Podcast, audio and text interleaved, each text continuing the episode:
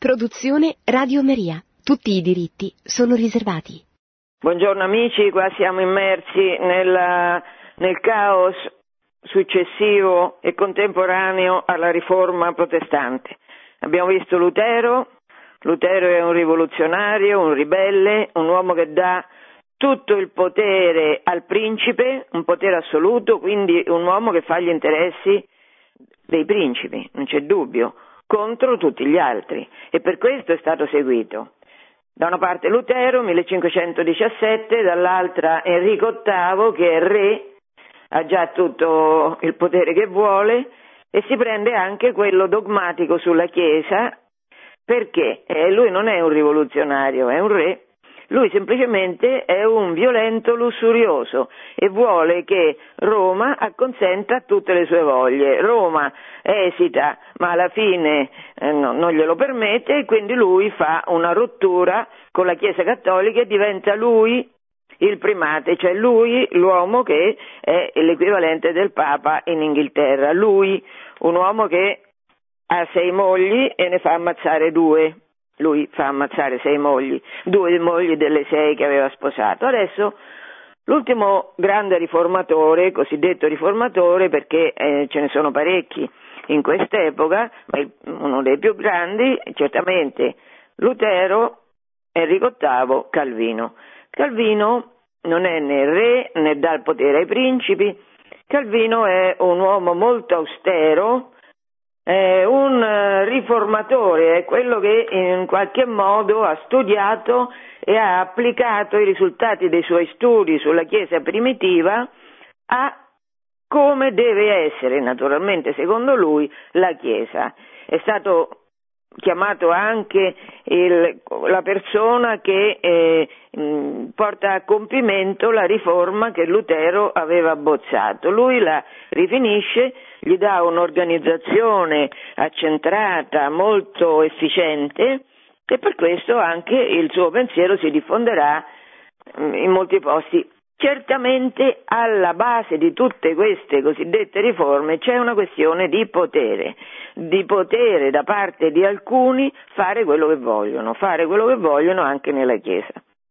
Calvino è francese e dedica il suo libro principale, il libro cui poi, da cui deriva tutta la dottrina e la pratica del, del calvinismo, a Francesco I, re di Francia.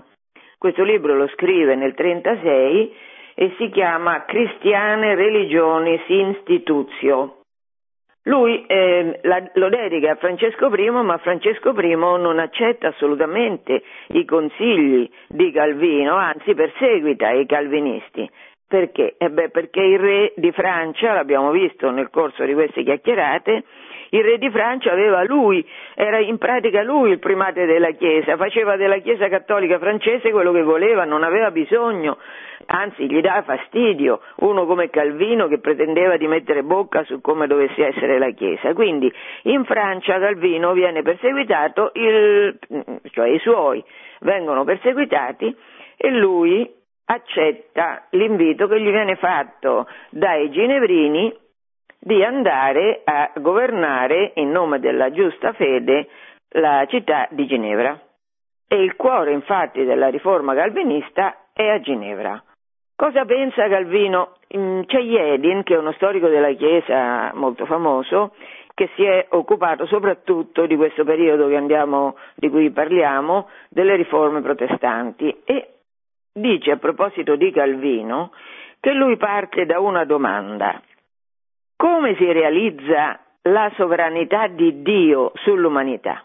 Cioè, diciamo, il chiodo fisso di Calvino è come si fa a portare sulla terra il regno di Dio, dice Jedin. Come si realizza la sovranità di Dio sull'umanità? Questo è il, eh, l'interrogativo che assilla Calvino. Come facciamo per far trionfare Dio? Questa è una domanda legittima? Ve lo chiedo. Se voi vi ricordate, nel libro degli Atti, all'inizio, il capitolo primo, ci sono gli apostoli, c'è Pietro che a Gesù, che è apparso loro risorto, chiedono, fanno una domanda che all'apparenza è una domanda strana, perché gli dicono quando viene il regno? loro che avevano sperato che fosse Gesù la persona che avrebbe portato finalmente il regno cui Israele tendeva da due millenni e gli chiedono a Gesù risorto, morto in croce e risorto, quando lo fai il regno? Quando viene il regno?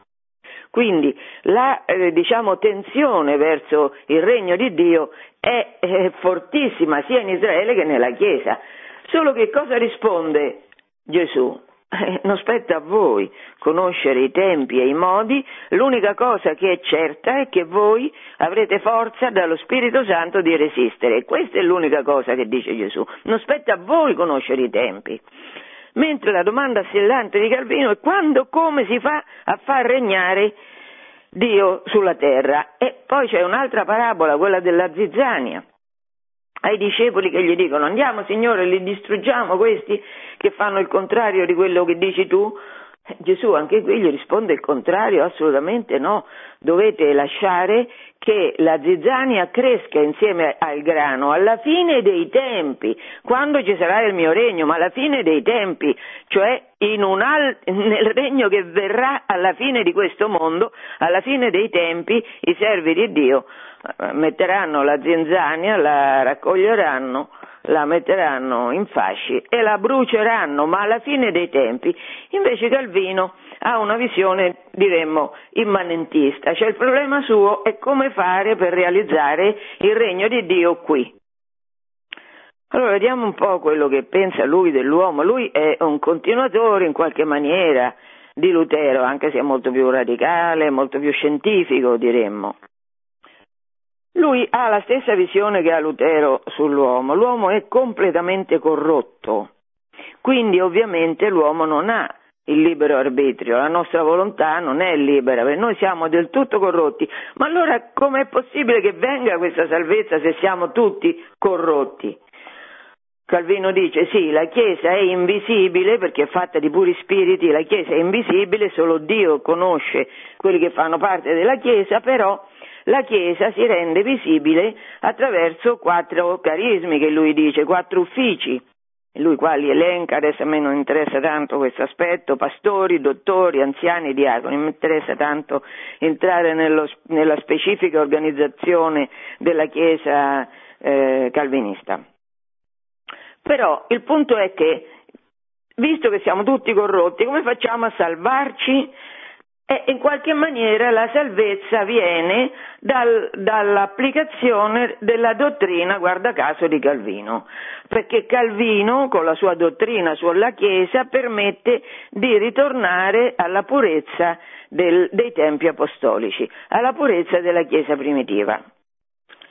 Ora questo io l'ho già detto in altre puntate, questa pu- fantomatica purezza della Chiesa primitiva è assolutamente inesistente e per rendersene conto basta leggere le lettere di Paolo che descrivono che facevano i fratelli per esempio a Corinto uno andava a letto con la donna del padre, cioè eh, Paolo dice che alcuni di voi hanno dei comportamenti così immorali che neanche i pagani li fanno, quindi questa storia è una leggenda. La Chiesa, certamente nella Chiesa la Chiesa che cos'è? È il corpo di Cristo, quindi è evidente che la Chiesa come corpo di Cristo è una un insieme di persone meravigliose, su questo non, non c'è dubbio che sia così, perché siamo il corpo di Cristo. Però nel corpo di Cristo ci sono tante ferite, sono, c'è quella zizzania ed è molto ben, eh, a volte, come oggi in qualche caso, è molto ben radicata questa zizzania. Quindi di fatto qua siamo immersi in una contraddizione. L'uomo è come per Lutero, l'uomo è completamente corrotto, però se seguite la mia dottrina, che è quella frutto dei miei studi sulla Chiesa primitiva, ripeto, questi studi si scontrano con le descrizioni che Paolo fa della Chiesa primitiva, comunque se voi fate così voi sarete salvi, perché il problema è quello della salvezza, cioè persone che, che sanno, perché i loro profeti glielo dicono, come Lutero e come Calvino, che siamo tutti corrotti, ma sapendo queste persone che i corrotti non si salvano, ma vanno all'inferno, tutti vivono nell'angoscia, come facciamo noi a sapere, a sapere se Dio avrà misericordia di noi, se Dio ci salverà.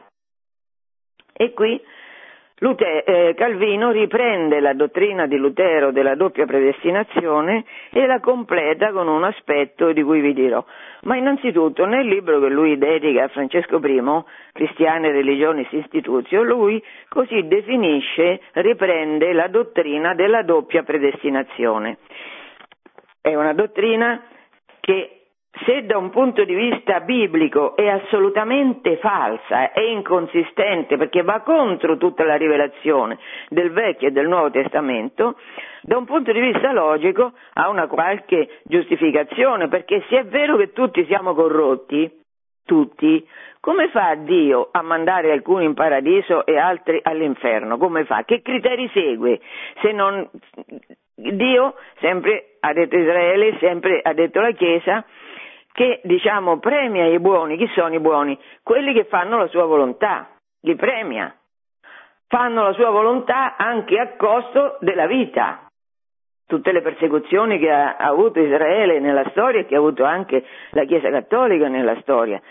Però si tratta, eh, eh, la parola di Dio, la Bibbia, si rivolge a uomini che sono responsabili delle azioni che compiono, perché la loro volontà è una volontà libera, può scegliere, noi possiamo scegliere se fare la volontà di Dio o ribellarci alla volontà di Dio. Ecco, questa possibilità di scelta nel luteranesimo e nel calvinismo non c'è, perché l'uomo per definizione è corrotto, quindi non può compiere nessuna scelta libera. Sentiamo quello che scrive Calvino. Noi intendiamo per predestinazione l'eterna disposizione di Dio, in virtù della quale egli ha deciso tra sé ciò che deve accadere, conformemente alla sua volontà di ogni singolo uomo. Gli uomini non sono infatti tutti creati con lo stesso destino, ma agli uni viene assegnata la vita eterna e agli altri l'eterna dannazione. Ora quindi, come il singolo è creato per l'uno o per l'altro fine, così noi diciamo egli è predestinato alla vita o alla morte. Questo l'ho già sottolineato a proposito di Lutero, questa è una visione di Dio mostruosa un Dio che crea alcuni solo per mandarli all'inferno è la visione di un Dio che di biblico non ha nulla, perché Dio è padre per l'Antico Testamento, è sposo per l'Antico Testamento, come è sposo per il Nuovo Testamento che eh, ci rivela Gesù Cristo, figlio di Dio, seconda persona della Trinità, che dà la vita per me muore in croce in quella morte orrenda per me. Ecco, certamente questo Dio non è il Dio mostruoso che crea alcuni solo per mandarli all'inferno, anzi è un Dio che prende su di sé le colpe degli uomini che sono voluti andare all'inferno per salvarli, per salvarne altri. Infatti viene detto il Salvatore, perché è il Salvatore?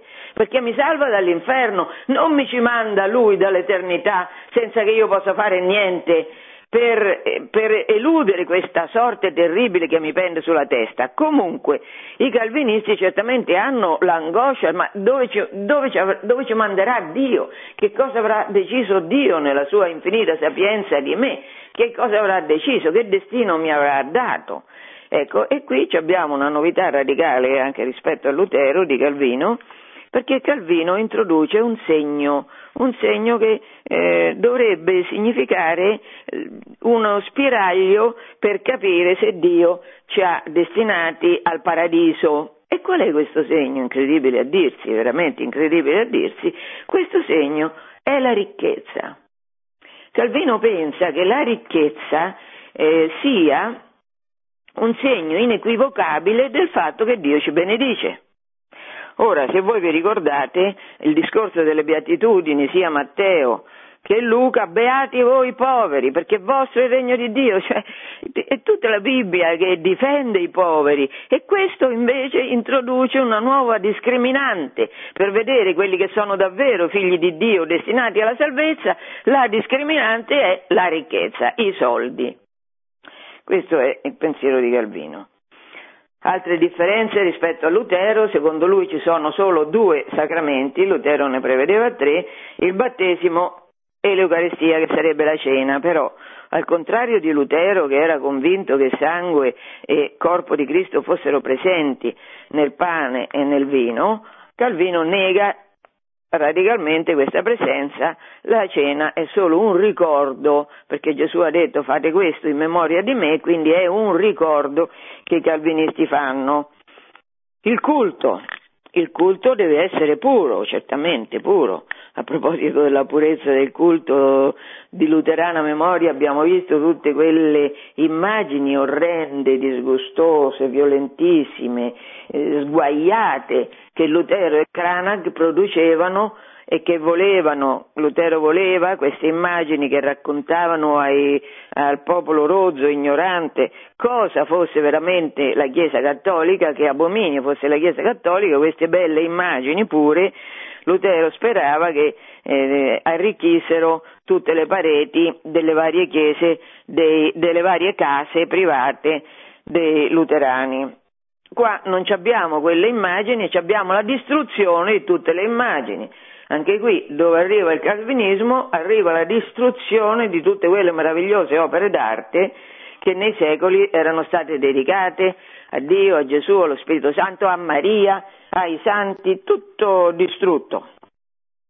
Il culto deve essere puro, nessun simbolo religioso, niente croci, nessuna benedizione, per carità le preghiere per i morti che fanno quei blasfemi dei cattolici, le preghiere per i morti lui le definisce cosa terribili e detestabili, per carità digiuni, astinenze, devozioni a Maria o ai santi, loro sono puri, guardate che quando uno si definisce puro, eh, fa un'operazione, eh, diciamo, eh, di grande qualità, negativa ovviamente, ma questa operazione di definirsi puri significa staccarsi da quelli che puri non sono, quindi significa disprezzare quelli che puri non sono, che poi sono la maggioranza.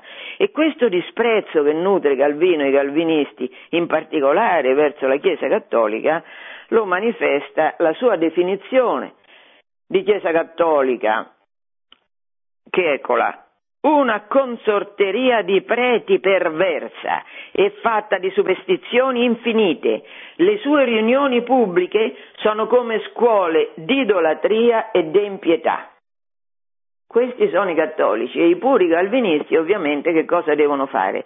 Devono proibire il culto cattolico, che sarà quello che farà Calvino a Ginevra dal 1536, cioè appena ci arriva eh, la visione di eh, Calvino rispetto al protestantesimo è molto diversa rispetto a un punto, cioè qua Calvino è certo di avere eh, la volontà di Dio dalla sua parte, è certo che la teoria che lui insegna è quella giusta e per questo fonda nel 1559 a Ginevra un'accademia, cioè un'università. Questo Lutero non l'ha fatto. L'Accademia formerà tutti i missionari che porteranno il verbo calvinista nel mondo, quindi l'Accademia che di fatto insegnerà la visione di Calvino rispetto alla Bibbia, questa Accademia limiterà fortemente la possibilità dei settarismi invece che invaderanno liberamente il campo luterano, perché qua Calvino vuole, lui sa qual è la verità e quella insegna nell'Accademia. Poi, eh, essendo così, essendo così pieno di consapevolezza del suo valore, lui, mh, mm, al contrario di Lutero, non dà potere ai principi, lui dà potere ai pastori, cioè dà potere a se stesso. Qua eh, Calvino a Ginevra, e dove arriva il calvinismo, prende piede una teocrazia, qua cioè c'è il potere spirituale rappresentato dai pastori che ha, che ha la meglio nella società civile, mm, qua è una specie di sharia diciamo, nel senso che eh, tutti devono fare, si devono comportare come i pastori insegnano. Per questo i calvinisti, adesso un po' esagerano, ma insomma fino a un certo punto, perché realizzano una specie di stato di pulizia. Eh, Calvino è un legalista, è uno che torna allo spirito eh, diciamo, del Vecchio Testamento basato sulla legge, quindi per legge lui ehm, codifica come deve essere la vita di tutti, come deve essere la vita le persone devono vestire con semplicità, con modestia e proibiti quindi gli abiti lussuosi, proibite i giochi di carte, proibiti i balli. E, e, questo, e che sia così, che avvenga così, il taglio dei capelli deve essere fatto secondo un certo criterio di purezza calvinista definita da Calvino i pastori, gli anziani, girano per le case private, pensate, questa è una specie di polizia politica, girano per le case private per vedere se veramente vivono così i seguaci di Calvino. Allora, eh, questo tipo di Stato condannerà, non ha niente di democratico, diciamo, non ha niente di liberale, come invece sarà definito nei secoli seguenti in contrapposizione alla Chiesa cattolica. Calvino è uno che dà sfogo alla caccia alle streghe, che fa ammazzare le cosiddette streghe, anche che cerca quelli che diffondono la peste.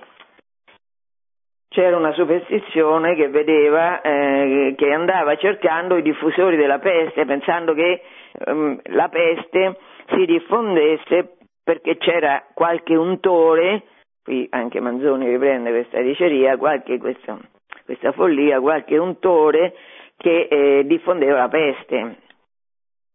Allora, la domanda da cui Calvino parte, come si realizza il regno di Dio sulla terra, rende il calvinismo essenzialmente missionario, perché certo è sulla terra che si realizza il regno di Dio, non è solo a Ginevra. E infatti il calvinismo si diffonderà eh, macchia d'olio con la sua dottrina compatta dove in Olanda innanzitutto, in Scozia, in Francia, non dimenticate che era stata dedicata a Francesco I di Francia la Cristiana Religionis Institutio, in Francia, in Prussia, la Prussia che era nata, di questo non ho avuto modo di parlare, che era nata nel 1525 perché il gran maestro dell'ordine teutonico, con la scusa della riforma luterana, si intasca tutti i beni dell'ordine, dei cavalieri teutonici che era nato durante le crociate, se le intasca e si fa lui principe ereditario di Prussia. Allora questa Prussia che nasce come Stato protestante luterano diventa ufficialmente calvinista nel 1610 anche in, ehm, in, Germania si diffonde il calvinismo perché i calvinisti sono, hanno uno spirito, per non parlare degli Stati Uniti d'America, hanno uno spirito di calvinisti missionario, sono puri, questo lo vedremo la prossima volta, questa, eh, non ho tempo oggi di vedere questo aspetto della purezza dei calvinisti, che cosa comporta a livello politico sia in Inghilterra che negli Stati Uniti d'America, che ancora non sono Stati Uniti d'America ma che si stanno formando.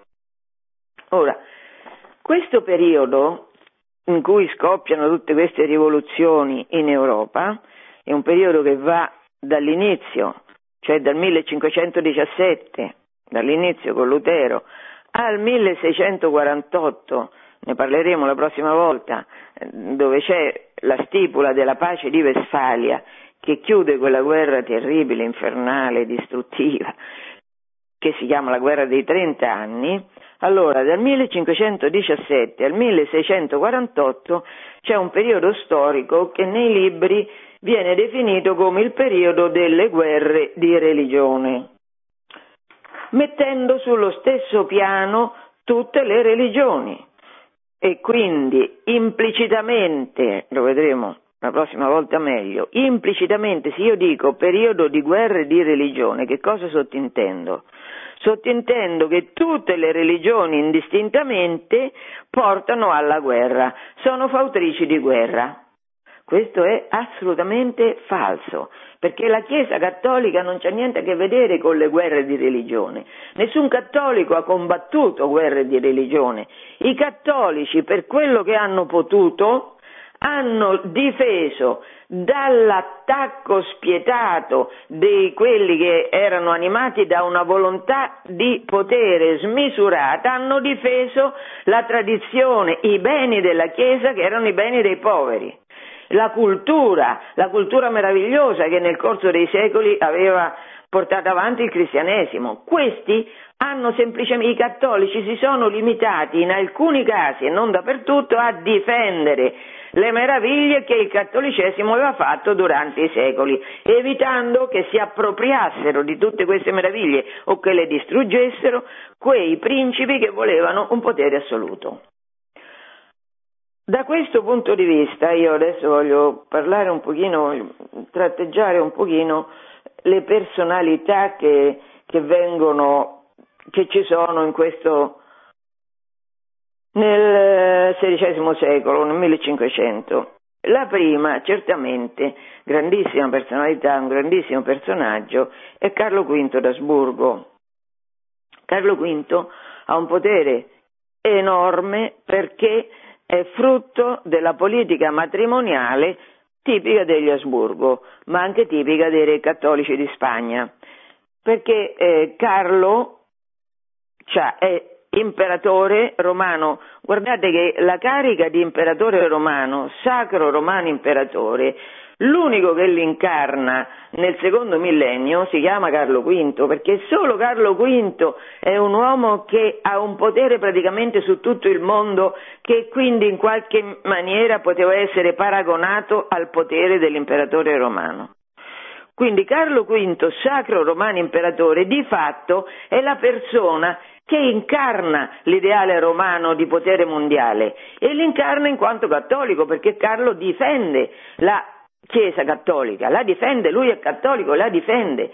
Quando è chiamato a giudicare Lutero a Worms nel 1521, Lutero è stato scomunicato, va alla dieta di Worms e lì c'è questo imperatore che ha 21 anni, è giovanissimo, che di fronte alle posizioni di Lutero così dice. Voi sapete che io discendo da un lungo lignaggio di imperatori cristiani di questa nobile nazione tedesca, dai re cattolici di Spagna, dagli arciduchi d'Austria e dai duchi di Borgogna.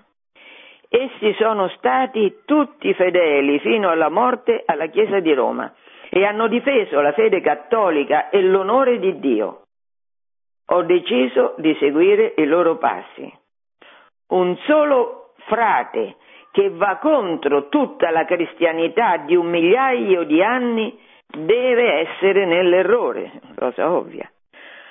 Perciò ho deciso di rischiare le mie terre, i miei amici, il mio corpo, il mio sangue, la mia vita e la mia anima, e non soltanto io, ma anche voi di questa nobile nazione tedesca, su cui cadrebbe eterna vergogna se per negligenza, se per negligenza vostra dovesse sopravvivervi, non dico l'eresia, ma il mero sospetto di eresia. Ecco, questa, questo personaggio che governa sulla Germania, la Fiandra, la Borgogna, l'Italia meridionale, Milano, la Spagna e l'America, questo personaggio che ha un potere universale consapevolmente incarna la figura di imperatore romano cioè universale, e come tale fa quello che nell'editto di Tessalonica del 380 Teodorio, Teodosio aveva stabilito, e cioè che l'imperatore romano, l'impero romano deve difendere la Chiesa dai suoi nemici esterni, i barbari erano, e interni, cioè gli eretici. Carlo V così fa, Carlo V prende le armi, tutta la vita la passa in armi a combattere i tantissimi nemici che aveva all'epoca la Chiesa di Roma e l'impero. Questi nemici erano naturalmente i turchi, i quali turchi in quegli anni si erano presi la Ungheria e erano riusciti ad assediare Vienna.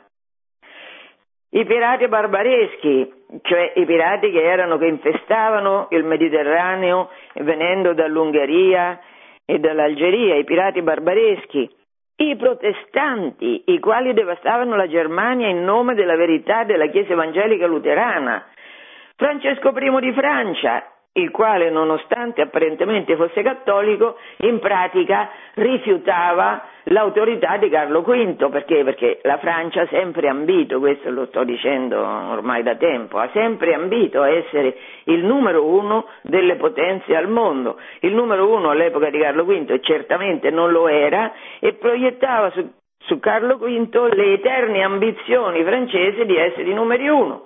Pertanto Francesco I era nemico giurato di Carlo V. Sono arrivati alla guerra, quattro guerre perché Carlo vinceva, Francesco firmava la pace e subito dopo gli organizzava un'altra guerra. Carlo V sfiderà Francesco I, perché era un uomo d'onore, sfiderà Francesco I a duello, questo fidifrago che firma una cosa e ne fa un'altra, ma naturalmente Francesco I si sottrarrà.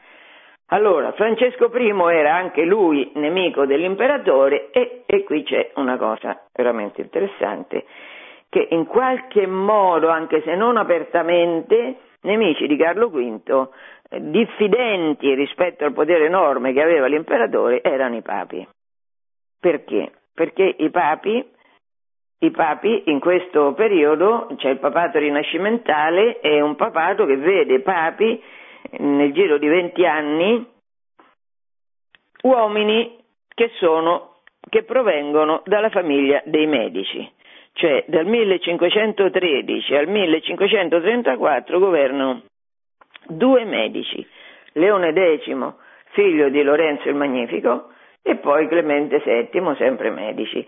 E la politica tradizionale dei dittatori di Firenze, dei medici, che erano grandissimi banchieri, grandissimi banchieri del re di Francia, la politica tradizionale dei medici è una politica filo-francese, quindi chiaramente i medici erano a favore del re di Francia contro l'imperatore e questa, eh, questa strategia politica certamente ha inficiato anche i medici papi, sia Leone X che Clemente VII. Di fatto i medici, Leone X, e poi Clemente VII rifiuteranno l'elezione, la pubblica elezione a Roma di Carlo come imperatore. Ma come? Era uno che non faceva che combattere contro tutti i nemici della Chiesa, protestanti in Germania terribili, eh, turchi, e, eh, cioè musulmani e pirati barbareschi e voi non lo eleggete imperatore. Lui si muoveva in difesa della Chiesa cattolica. Comunque i papi avevano paura di Carlo, Carlo V, paura, e non l'hanno eletto imperatore. È successo a questo punto che nel 1527, ne ho già parlato, Carlo V ha permesso alle sue truppe di Lazzighenecchi, cioè di protestanti, di devastare Roma, perché così è stato. Una cosa inaudita, un imperatore cattolico che permette alle sue truppe il saccheggio di Roma. 1527 sacco di Roma. Dopo questo sacco sarà incoronato non a Roma, che era stata distrutta e che quindi non, non ci poteva mettere piede, ma a Bologna da Clemente VII. Che fa Carlo V? Che, qual, è, qual, è, la più pressante richiesta che Carlo V fa al Papa durante questo periodo rivoluzionario spaventoso? Carlo non fa che dire al Papa convoca un concilio, convoca un concilio perché? Perché il concilio era, era la soluzione più adatta per, per mettere pace fra cattolici e protestanti, ci voleva un concilio. I papi non l'hanno convocato, hanno aspettato moltissimo. Il concilio sarà convocato da Paolo III nel 1545, quando ormai tutti i giochi in qualche maniera erano fatti. E come mai i papi non convocano il concilio? Come la richiesta naturale dell'imperatore fa loro? Perché da una parte Francesco I è fermissimamente contrario al concilio e si capisce perché. Perché se il concilio avesse messo pace all'interno della Germania, il potere di Carlo V sarebbe eh, stato accresciuto a, dismisura, si sarebbe accresciuto a dismisura e lui tutto voleva fuorché la situazione in Germania si pacificasse. Pensate che Francesco I di Francia, ufficialmente re cattolico, è alleato dei protestanti e dei turchi contro l'impero contro il cattolico Carlo V, per capire chi sono, qual è la libido di potere che domina tutti questi personaggi, in particolare il re di Francia. Allora, da una parte Francesco I è contrario e poi i papi temono il conciliarismo, cioè temono quella dottrina che si era fatta avanti al concilio di Costanza alla fine dello scisma d'Occidente che affermava che il concilio è superiore all'autorità del Papa. Queste due mm, diciamo, contrastanti eh, timori fanno sì che i papi non convochino il concilio. Più tardi avversario del concilio sarà anche Enrico VIII perché non vorrà che il concilio condanni lui.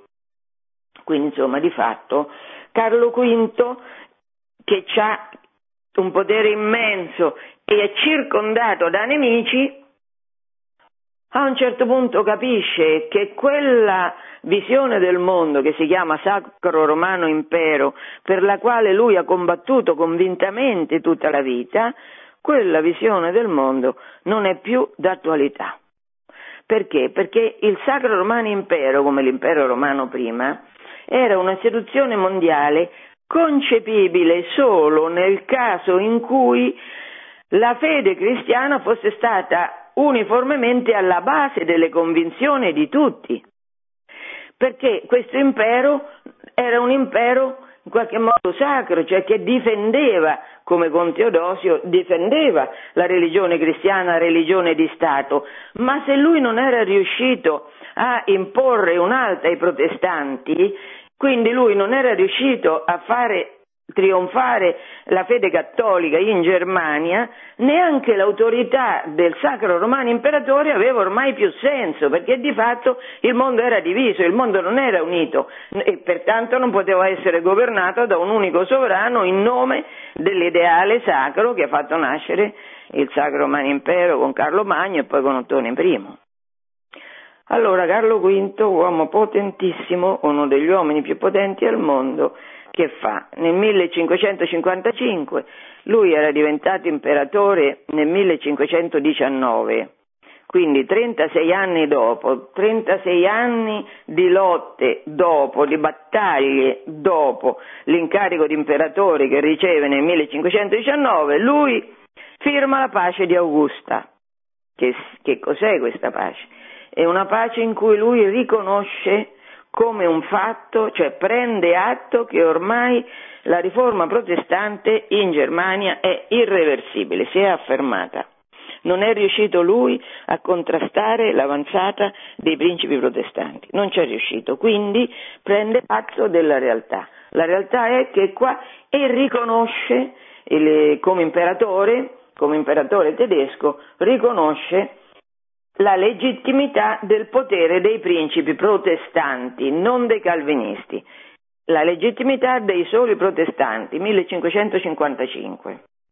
Riconosce anche che è giusto che i sudditi seguano la religione dei loro principi, quindi per esempio se in Sassonia ci sono dei cattolici è giusto che loro seguano la religione dei principi, i quali principi sono protestanti, pertanto Carlo V accetta l'imposizione luterana, l'assolutismo luterano che vincola alla confessione del principe la confessione dei sudditi. Questo è da un punto di vista anche cristiano, sempre della tradizione della Chiesa Cattolica, mai la Chiesa Cattolica aveva impedito, aveva combattuto l'eresia certamente, ma mai aveva impedito agli atei di essere atei, per esempio, o ai musulmani di essere musulmani, quelli che stavano nei territori cristiani. E ora questa pace di Augusto invece impone questo assolutismo moderno, perché l'epoca moderna nasce sull'assolutismo luterano. E poi prende un'altra decisione molto interessante, che è quella dell'annus normalis. Che cos'è questo annus normalis? Eh, Carlo sapeva benissimo che eh, la vera ambizione di quelli che combattevano la Chiesa Cattolica era fare soldi sui beni della Chiesa Cattolica, cioè rubare i beni della Chiesa Cattolica e dice benissimo, io prendo il 1552 e lo definisco annus normalis, vuol dire che io accetto le ruberie fatte contro la Chiesa Cattolica fino al 1552, dopo no. Dopo non l'accetto più e combatto questi furti che non sono più legittimi. Sono legittimati fino al 1552. Questa è una data importante che vedremo la prossima volta quando parleremo della guerra dei trent'anni. L'anno successivo alla pace di Augusta l'imperatore abdica, lascia l'impero al fratello, lascia al figlio tutto il resto dei possedimenti. E si ritira in un convento a Juste, vicino Madrid, è il 1556 fino alla morte, che avverrà due anni dopo, Carlo V, il più potente uomo del Cinquecento, uno dei più potenti uomini al mondo, lascia liberamente l'enorme potere che ha e si ritira in convento. Questa è una figura veramente interessante, questo imperatore cattolico. Adesso torniamo al calvinismo e vediamo dove si... Il calvinismo, vi dicevo, è molto missionario e prende denominazioni diverse a seconda dei posti dove attecchisce. In Francia, in Francia i calvinisti si chiamano ugonotti. Che fanno questi ugonotti? Eh, questi ugonotti scatenano otto guerre civili. Dal 1560 al 1598 di queste guerre civili scatenate dai, dagli ugonotti francesi la storiografia non sa nulla. Tutti i libri di testo, tutte le varie e opere cinematografiche non dicono niente di queste terribili devastazioni della Francia centro-meridionale che sono organizzati dagli ugonotti che sono traditori della patria, perché qui vediamo in azione eh, per la prima volta questa internazionale protestante, perché se è vero che i protestanti sono divisi su tutto, è anche vero che sono uniti nella lotta terribile, frenetica, eh, settaria, spaventosa contro la Chiesa Cattolica. E qui vediamo in atto questa internazionale protestante che si muove. Perché? Perché gli ugonotti francesi chiamano in aiuto, loro sono i puri, quelli che devono trionfare, perché la dottrina di Calvino è quella che salva. Allora chiamano in aiuto i protestanti, anche se non sono calvinisti, i protestanti luterani della Germania e che vengono, e che vengono a fare questi? Chiamano in aiuto gli inglesi di Elisabetta, e, che era la, la, fondatrice, quella che ha continuato l'opera del padre, quindi eh, fondatrice della Chiesa di Stato anglicana. Cioè che fanno questi ugonotti per amore della verità? Tradiscono la patria e pagano in qualche maniera, danno ricompensa ai protestanti tedeschi che invadono, invadono ripetutamente per otto volte i territori francesi, saccheggiano, fanno quello che fanno sempre i protestanti quando arrivano al potere, distruggono chiese, distruggono conventi e rubano, rubano, rubano, uccidono. Allora questi ugonotti eh, in Francia, traditori della patria, chiamano i protestanti a aiutarli a eh, distruggere il cattolicesimo in Francia. Di questo periodo l'unica cosa che si conosce e di cui la storiografia parla è un episodio marginale, fra l'altro organizzato dalla Corona, che è la strage di San Bartolomeo 1572. Enrico IV di Borbone Navarra sposa la principessa di sangue reale Margherita. Margherita ufficialmente è cattolica, lui ufficialmente è calvinista è il principe più potente di questi che hanno aderito al calvinismo, la Navarra aveva aderito al calvinismo e che fa questo? Organizza il matrimonio con la principessa cattolica Margherita dove? Sul sagrato della cattedrale di Parigi Notre Dame. Che vuol dire che organizza il matrimonio sul sagrato? Vuol dire che i cattolici devono pubblicamente accettare che il matrimonio della loro regina non è in chiesa perché, oddio, la chiesa, posto veramente pieno di peccato, pieno di, di idolatrie, pieno di impurità, quindi questi si devono sposare sul sagrato. Fatto sta che in quella notte cioè, la Corona pare ha organizzato un, um, un omicidio, dei, un, sì, una strage dei calvinisti, degli ugonotti che erano arrivati a Parigi per queste nozze. Questo periodo orrendo di guerre civili in Francia, che dura 38 anni, viene chiuso con l'editto di Nantes. L'editto di Nantes che è stipulato da Enrico, che diventa re di Francia, Enrico IV di Borbone Navarra, quello che aveva sposato Margherita, il quale per la terza volta si converte al cattolicesimo, questo era uno che a seconda di come gli conveniva faceva avanti e dietro, Gonotto cattolico, Gonotto cattolico, siccome non ce l'ha fatta a diventare re di Francia come Ugonotto, e beh allora si è fatto cattolico. Parigi val bene una messa, si dice che abbia pronunciato per giustificare terza, questo suo terzo passaggio al cattolicesimo. Fatto sta che qua abbiamo, quando, perché è troppo complicata questa storia, la guerra dei tre Enrichi, qua c'è di mezzo la corona di Francia in cui c'era un personaggio molto importante che dopo la morte del marito Caterina de' Medici, sempre i Medici, Caterina de' Medici, ha una serie di figli di cui lei è tutrice perché sono piccoli che si alternano al trono e questa Caterina ha una politica di fatto filo-ugonotta, di fatto, al di là delle parole, di fatto filo-ugonotta. E quando c'è questo, che succede? Succede che di fronte a tutte le devastazioni che i protestanti facevano in Francia, i francesi, visto che la corona non li difende, i francesi si organizzano autonomamente e nella Lega. Questa Lega ha come ehm, guida la casa dei Guisa, che è una casa cattolica.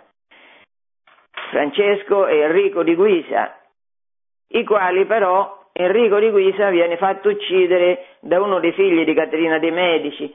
Insomma c'è una guerra a un certo punto che viene detta la guerra dei tre Enrichi perché da una parte c'era Enrico di Guisa che l'Enrico re di Francia di Valois fa uccidere e poi questo Enrico re di Francia era etico, quello sarà, era un mago, insomma il peggio del peggio, alleato di Enrico, di Enrico futuro IV di Borbone Navarra, questi assediano Parigi.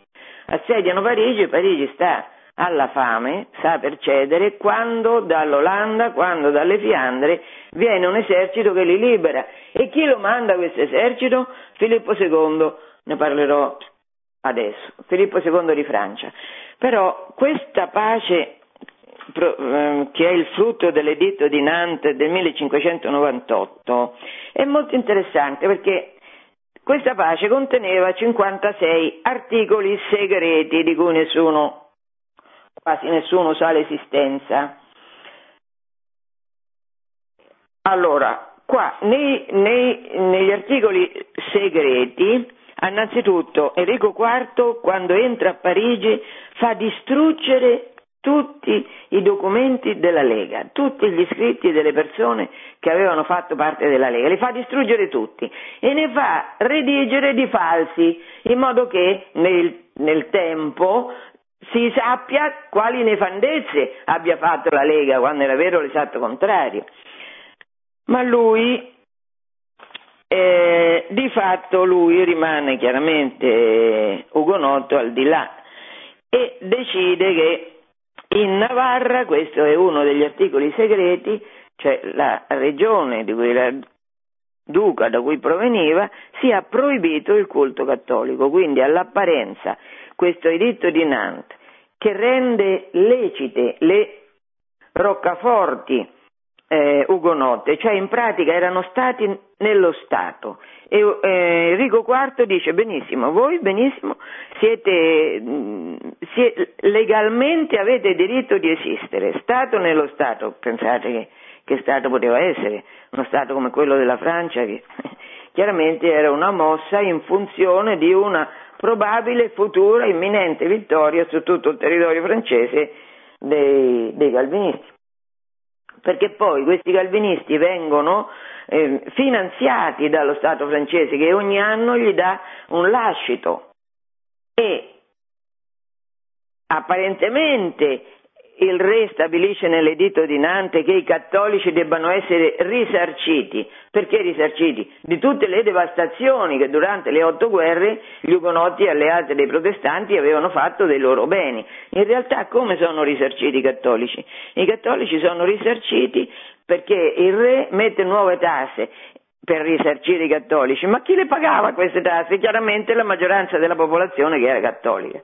Questo per dire qua come la storia che si studia sia una storia, normalmente sia una storia in cui la verità è molto lontana dalla presenza nelle pagine dei testi, dei giornali, è molto lontana. E siccome la verità è lontana, qui questa considerazione mi dà l'opportunità di farne un'altra. Quando si dice relativismo, cioè Pilato, dov'è la verità? Che cos'è la verità? Questa posizione, che è anche quella della storiografia moderna, ciascuno ha la sua verità. Che vuol dire ciascuno ha la sua verità? Io sono nata un giorno, un mese, un anno, no dieci anni dopo, dieci anni prima o un altro giorno. La verità storica esiste. Ciascuno ha la sua verità, vuol dire giustificare che ciascuno racconta i suoi interessi e fa prevalere nel racconto dei fatti il racconto dei suoi interessi.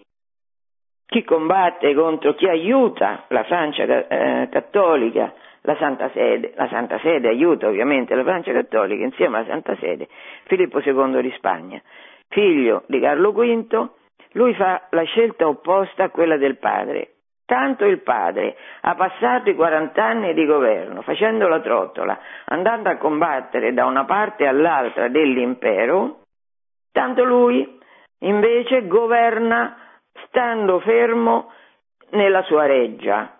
La sua reggia si chiama Escorial e che cos'è la reggia di Filippo II? Anche lui, uomo potentissimo, perché è vero che non aveva l'impero, è vero però pure che aveva tutti i territori italiani che erano ricchissimi, le Fiandre che erano altrettanto ricche, tutta la Spagna e le Americhe, quindi un uomo di grandissimo potere. Questo Filippo II governa dal monastero di San Lorenzo che si fa costruire e che ha la pianta, forse l'ho già detto, ha la pianta di una graticola, come Lorenzo, il diacono Lorenzo, è, stato, è diventato martire, cotto a fuoco lento sulla graticola, così il re di Spagna, Filippo II, sta sulla graticola e vuole anche che questo sia visibile nel segno che sceglie per il luogo che eh, predilige per la sua reggia, che è il monastero di San Lorenzo. Questo vi dà un po' la cifra del carattere di Filippo, che è vero che la Spagna ha avuto molto oro che veniva dalle Americhe, ma come l'ha speso la Spagna questo oro? La Spagna ha speso tantissimo di questo oro difendendo la Chiesa Cattolica in Europa, difendendo la Francia dall'invasione ugonotta, difendendo l'Olanda, perché poi anche in Olanda prendono piede i calvinisti. Perché? Perché Filippo vuole fare in Olanda la riforma che circa un secolo prima i suoi bisnonni avevano fatto in, Francia, in eh, Spagna. E che riforma? To- voleva togliere il potere eh, e i soldi e tutte le prebende che avevano i vari vescovi nobili eh, nelle terre della Fiandra e dell'Olanda, cioè voleva fare una riforma vera della Chiesa. Naturalmente questi nobili non lo accettano perché gli conveniva stare come stavano e gli conveniva, come hanno fatto tutti i protestanti, impadronirsi dei beni della Chiesa senza nessuno che ti dovesse dire che non dovevi, che non dovevi favorire l'usura, ma hanno cominciato a impostare il loro impero coloniale derubando i beni ecclesiastici e arricchendosi senza ostacoli, come d'altronde diceva Calvino che la ricchezza era un segno buono, un segno buono, un segno di predilezione, anche se non doveva essere esibita, per carità, sei ricco, ma devi lavorare tanto per diventare ricco, così Dio è un segno che ti predilige, ti predilige ma non devi usare questi soldi che hai nel lusso, non devi vivere nel lusso per far vedere agli altri quanto Dio ti predilige, no, devi reinvestire i soldi che hai guadagnato. Questo ha permesso a alcuni di dire che il capitalismo è stato inventato dai calvinisti per questo motivo, cioè che andava il frutto del lavoro, la ricchezza frutto del lavoro andava reinvestita. Va bene, non...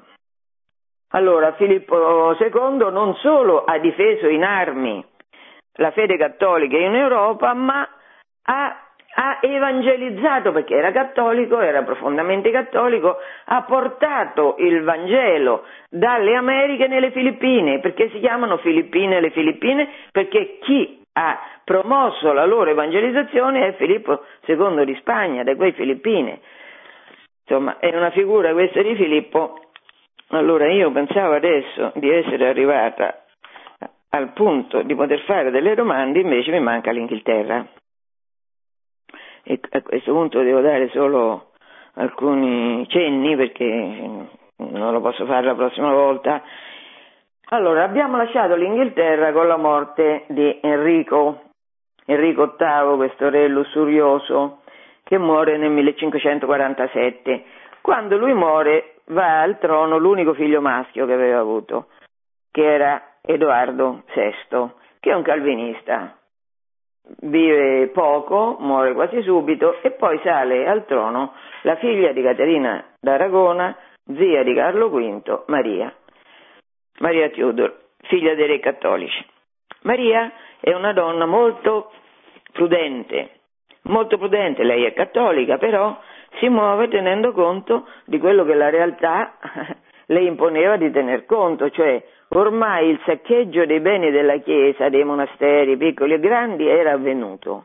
Quindi lei riconosce la nuova proprietà di quelli che avevano derubato i beni della Chiesa. Non poteva prescindere da questo riconoscimento perché eh, non era possibile. Allora, riconosce questo e si muove quindi legalmente con l'approvazione della Camera e della Camera dei Lords, lei eh, restaura la fede cattolica, si muove con molta prudenza, se non che c'è un errore probabilmente madornale che fa, questo errore è sposarsi con Filippo II di Spagna, perché tutti pensavano che la Spagna chissà quanto volesse dominare tutti gli altri, gli inglesi che sono, che sono molto attaccati alla indipendenza da tutti i punti di vista della loro isola, questo matrimonio l'hanno visto in qualche modo come un, un'intromissione della Spagna negli affari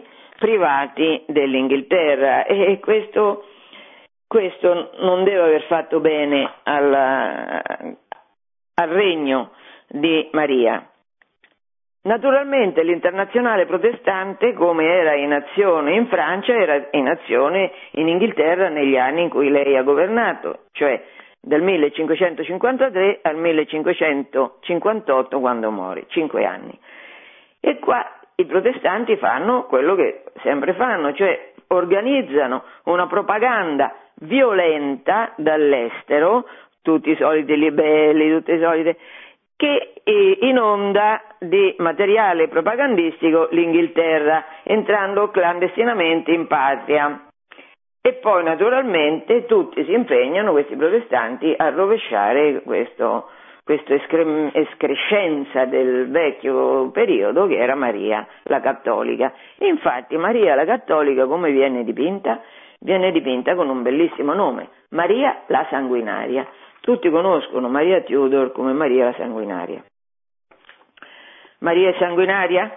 Naturalmente per reggere uno Stato uno si deve difendere, questo è ovvio, dai nemici dello Stato. E chi erano i nemici dello Stato? I nemici dello Stato erano i protestanti che volevano, che volevano rovesciare il governo legittimo di Maria.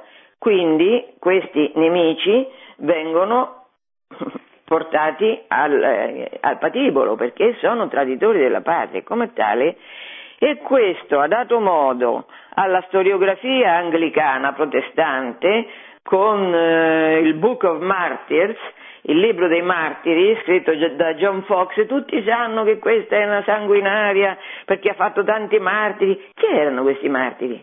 È come Mazzini, no? Che diceva i martiri, chi martiri? Quelli che eh, mettevano le bombe, quelli che mettevano le bombe nello Stato Pontificio, quelli erano martiri. Naturalmente se quelli come Stato venivano, quando venivano presi, venivano uccisi, eh, quelli erano martiri. Ecco, questo è un concetto di martire che certamente non appartiene al concetto di martirio cristiano. Allora, questo libro dei martiri era il libro di quelli che, giustamente, volendo salvaguardare il trono, volendo cioè salvaguardare l'ordine e la verità cattolica in Inghilterra, Maria ha affrontato e condannato, ma siccome li ha condannati, lei è una sanguinaria. Cioè doveva dirgli venite protestanti, vi offro tutto, continuate a dilapidare tutti i beni che sono stati accumulati nel corso del tempo ai cattolici. Prego, prego. A Maria Tudor succede Elisabetta. Elisabetta è la personalità che insieme a Filippo II governa la seconda metà del 1500, perché il suo regno va dal 1558 al 1603, cioè sono 45 anni, come Filippo, pure Filippo dal 56 al 98, cioè guarda, eh, 40 anni, così Elisabetta, sono due regni molto lunghi che sono condotti che sono portati avanti seguendo politiche opposte, una cattolica di Filippo dedita all'evangelizzazione e alla difesa della, della, religione, della politica, della cultura cristiana d'Europa, quell'altro di Elisabetta, destinati essenzialmente alla conquista del potere ovunque e comunque con l'utilizzo, pensate, tanto Isabella di Castiglia forse qualcuno se lo ricorda, aveva vietato il commercio di schiavi e aveva messo Colombo in carcere perché aveva portato qualche mh, mm, persona, qualche indio come schiavo in Spagna, ecco, tanto la politica dei re cattolici è a favore degli indios che impedisce, fa di tutto per impedire che siano fatti schiavi, tanto la politica protestante è l'opposto, perché lì c'è il problema qual è? Il potere e i soldi. Infatti Elisabetta fa soldi anche lei partecipando in prima persona con i suoi soldi alle, alle, alle campagne che alcune navi conducono per fare schiavi le persone per trasportarle dall'Africa in America. Elisabetta si arricchisce anche grazie al commercio degli schiavi. Elisabetta, d'altronde, lei è una donna totalmente cinica che lascia che di sé si dica che lei è vergine, non ci avrà eredi, infatti alla sua, morte ritornano gli Stuart perché lei non avrà eredi. Durante il suo regno in America, negli Stati Uniti, viene fondato uno Stato che si chiama Virginia, Virginia in nome di che? Di Elisabetta, la regina, la regina vergine, anche qua pensate che eh, non so come dire perché non c'è una parola, non è solo violenza, non è solo blasfemia, è perversione, cioè tu lasci che il nome di Maria Vergine, Santissima Maria Vergine, la Madre di Gesù, venga usurpato da te che vieni tu detta Vergine. Questa donna ha fatto, mh, mm, ha realizzato in Inghilterra una, una persecuzione violentissima dei cattolici in, in nome di che? Il, però rispetto agli altri protestanti lei, la Chiesa anglicana, conserva una parvenza o una sostanza, questo non lo so, di successione apostolica, cioè lei non ha rotto come aveva rotto Calvino per esempio, come aveva rotto Lutero con la successione, con la catena ininterrotta da Gesù e da Pietro della successione apostolica e questo è fa sì che l'anglicanesimo sia certamente rispetto al luteranesimo e al calvinismo l'eresia più vicina a quella cattolica. Allora, Elisabetta, d'altronde sì, dicevo, lei è un personaggio anche questo veramente singolare, poveretta in un certo senso, perché poveretta? Perché questa era nata nel 1933, era nata dal matrimonio che suo padre aveva fatto sposando Anna Bolena, la madre, su questo matrimonio rompendo con la comunione della Chiesa Cattolica. Però succede che quando lei ha tre anni, nel 1936, questo grande matrimonio che era costato la rottura della comunione cristiana in Inghilterra, finisce. Perché finisce? Perché Anna Bolena è fatta uccidere dal marito e padre di Elisabetta. Quindi questa è una che si trova come padre, uno che ha avuto sei mogli, due ne ha fatte uccidere, la prima che ha fatto uccidere è proprio la madre, Anna Bolena. Io non dico questo per giustificare le efferatezze che lei farà a sua volta, perché ovviamente ciascuno, Dio dà a ciascuno la possibilità di vincere e di far regnare, diciamo la verità, nella sua vita personale con la grazia di Stato che ci dà. Però indubbiamente ha avuto uno, una vita molto terribile. Nel 59 lei si finge cattolica. Filippo II offre anche a lei la sua mano.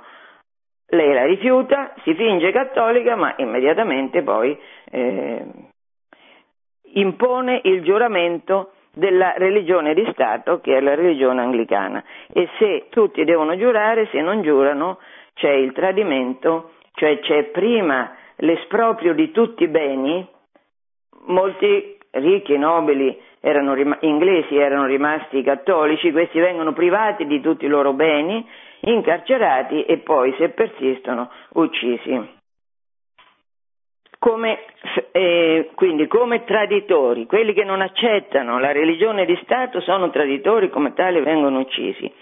Quelli che, defi- quelli che eh, ospitano a casa loro eh, segretamente i preti vengono definiti felloni e anche la fellonia comporta l'uccisione. Adesso, eh, in questa situazione, finisco leggendo due testimonianze non posso parlare, non ho tempo di parlare mm, più a lungo del regno di Elisabetta, regno durante il quale vengono fondate la Banca di Londra, la, mm, la Compagnia delle Indie, cioè inizia questo grandissimo processo che porterà l'Inghilterra a diventare la prima nazione al mondo nel secolo successivo, anche come impero. Allora, visto che è eh, proibito ai cattolici di essere tali, ovviamente è proibita la presenza di preti in Inghilterra. E eh, da subito, dal 1568, dieci anni dopo la salita al trono di Elisabetta, un uomo, un prete che diventerà cardinale, da subito si Allen Cardinale Allen forma a due, cioè dall'altra parte della manica, un seminario. Forma un seminario perché è evidente che per essere cattolico ho bisogno di un prete, questo prete mi celebra i sacramenti, mi confessa, eh, mi dà la comunione, se no io non posso, perché battezzare possono farlo qualsiasi, qualsiasi persona, ma tutti gli altri sacramenti no. Quindi eh, questo William Allen fonda a due un seminario con quattro ragazzi. 1568, quattro ragazzi, quattro giovani si formano per andare di nascosto in Inghilterra dove con tutta probabilità saranno torturati e uccisi. Sono quattro all'inizio, ma poi diventeranno centinaia. L'eroismo della fede cattolica, dei cattolici di questi periodi contro questi protestanti che sono passati alla storia come Maria è passata come sanguinaria, Elisabetta no, per carità. Allora, nel 1580 arrivano in Inghilterra i primi gesuiti. Quello che arriva per primo è Edmund Campion. Quest'uomo è uno convertito. Anche lui si converte dall'anglicanesimo come Newman, studiando i padri della Chiesa. Questo Campion fa una cosa che io veramente non ho mai, non ho mai avuto notizia di una cosa simile in duemila anni di storia della Chiesa. Che fa? Indirizza al consiglio privato della regina un manifesto che si chiama Breg. indirizza un break per dire che cosa? È chiaro che lui va in Inghilterra ma ci va di nascosto perché lui lo sa perfettamente che se lo prendevano e lo prenderanno lo, lo torturavano in maniera terribile, quindi però lui va e apertamente sfida Elisabetta con questo manifesto in cui scrive per quanto riguarda la nostra compagnia, la compagnia di Gesù, abbiamo fatto un'alleanza, tutti i gesuiti del mondo, la cui successione in numero deve oltrepassare ogni possibilità dell'Inghilterra. Quale alleanza hanno fatto tutti i gesuiti del mondo? L'alleanza di portare lietamente la croce e di non disperare mai di potervi recuperare, finché rimane un uomo da godere il vostro Tyburn, ne ho parlato l'altra volta, Tyburn era questo albero in un quartiere periferico di Londra, in un villaggio vicino Londra, in cui venivano impiccati e straziati squartati i corpi dei condannati a morte, soprattutto cattolici. Allora che cosa scrive Campion? Dice, noi abbiamo fatto giuramento, noi gesuiti di tutto il mondo, di portare lietamente la croce e di non disperare mai di potervi recuperare finché rimane un uomo da godere il vostro Tyburn o per subire le vostre torture o consumarsi nelle vostre prigioni. Il prezzo è stato calcolato, l'impresa è cominciata, è di Dio, non vi si può opporre resistenza. Così la fede è stata impiantata, tre secoli di persecuzione a Roma, così la fede è stata impiantata, così deve essere ripristinata. Questo Kempio naturalmente eh, è ammazzato subito dopo, non so se due o tre mesi dopo l'arrivo in Inghilterra, torturato e ucciso, questo Kempio ha il coraggio di scrivere al Consiglio della Corona Elisabetta, guarda che fino a che eh, dice, noi come Compagnia di Gesù abbiamo giurato che tutti noi volentieri offriamo la croce che voi ci mettete sulle spalle, le torture che voi ci fate col vostro Tyburn, volentieri le offriamo perché Dio vi riscatti, perché Dio vi converta, perché Dio vi salvi e vi riporti alla Chiesa Cattolica. Questo è l'eroismo di Campion, che viene ucciso nel 1581. Cent'anni dopo c'è l'ultimo martire gesuita in Inghilterra che si chiama David Lewis, 1679. Quest'ultimo viene anche lui condannato, ucciso, torturato, ucciso, in quanto che? In quanto prete cattolico e lui, quello che dice prima di morire, vuole che gli sia riconosciuta questa qualifica, che lui viene ucciso non perché colpevole di chissà quali delitti, no, ma solo perché è cattolico. Dice, sono cattolico romano, sono un prete cattolico romano, un prete cattolico romano dell'ordine religioso chiamato Compagnia di Gesù e benedico il momento in cui fui chiamato sia alla fede che al mio ministero. Vi prego ora di constatare che fui condannato per aver detto messa ascoltato confessioni, amministrato sacramenti.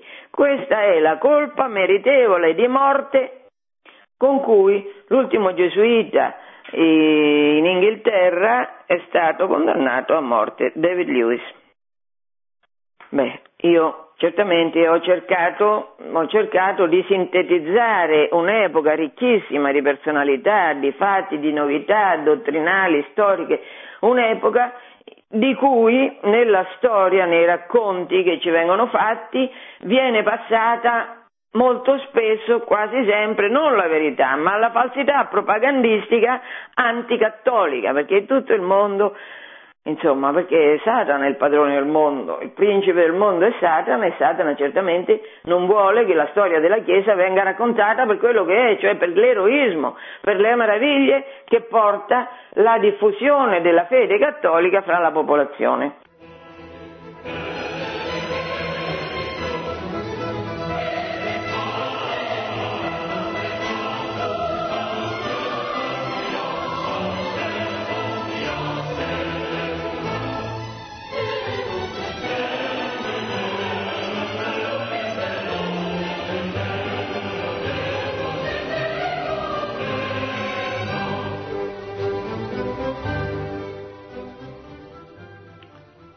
Dunque, la regina mi dice che io devo chiudere, pertanto non possiamo sentire nessuna domanda, magari la vo- prossima volta, se volete, eh, finirò prima. Buona giornata a tutti, arrivederci. Produzione Radio Maria. Tutti i diritti sono riservati.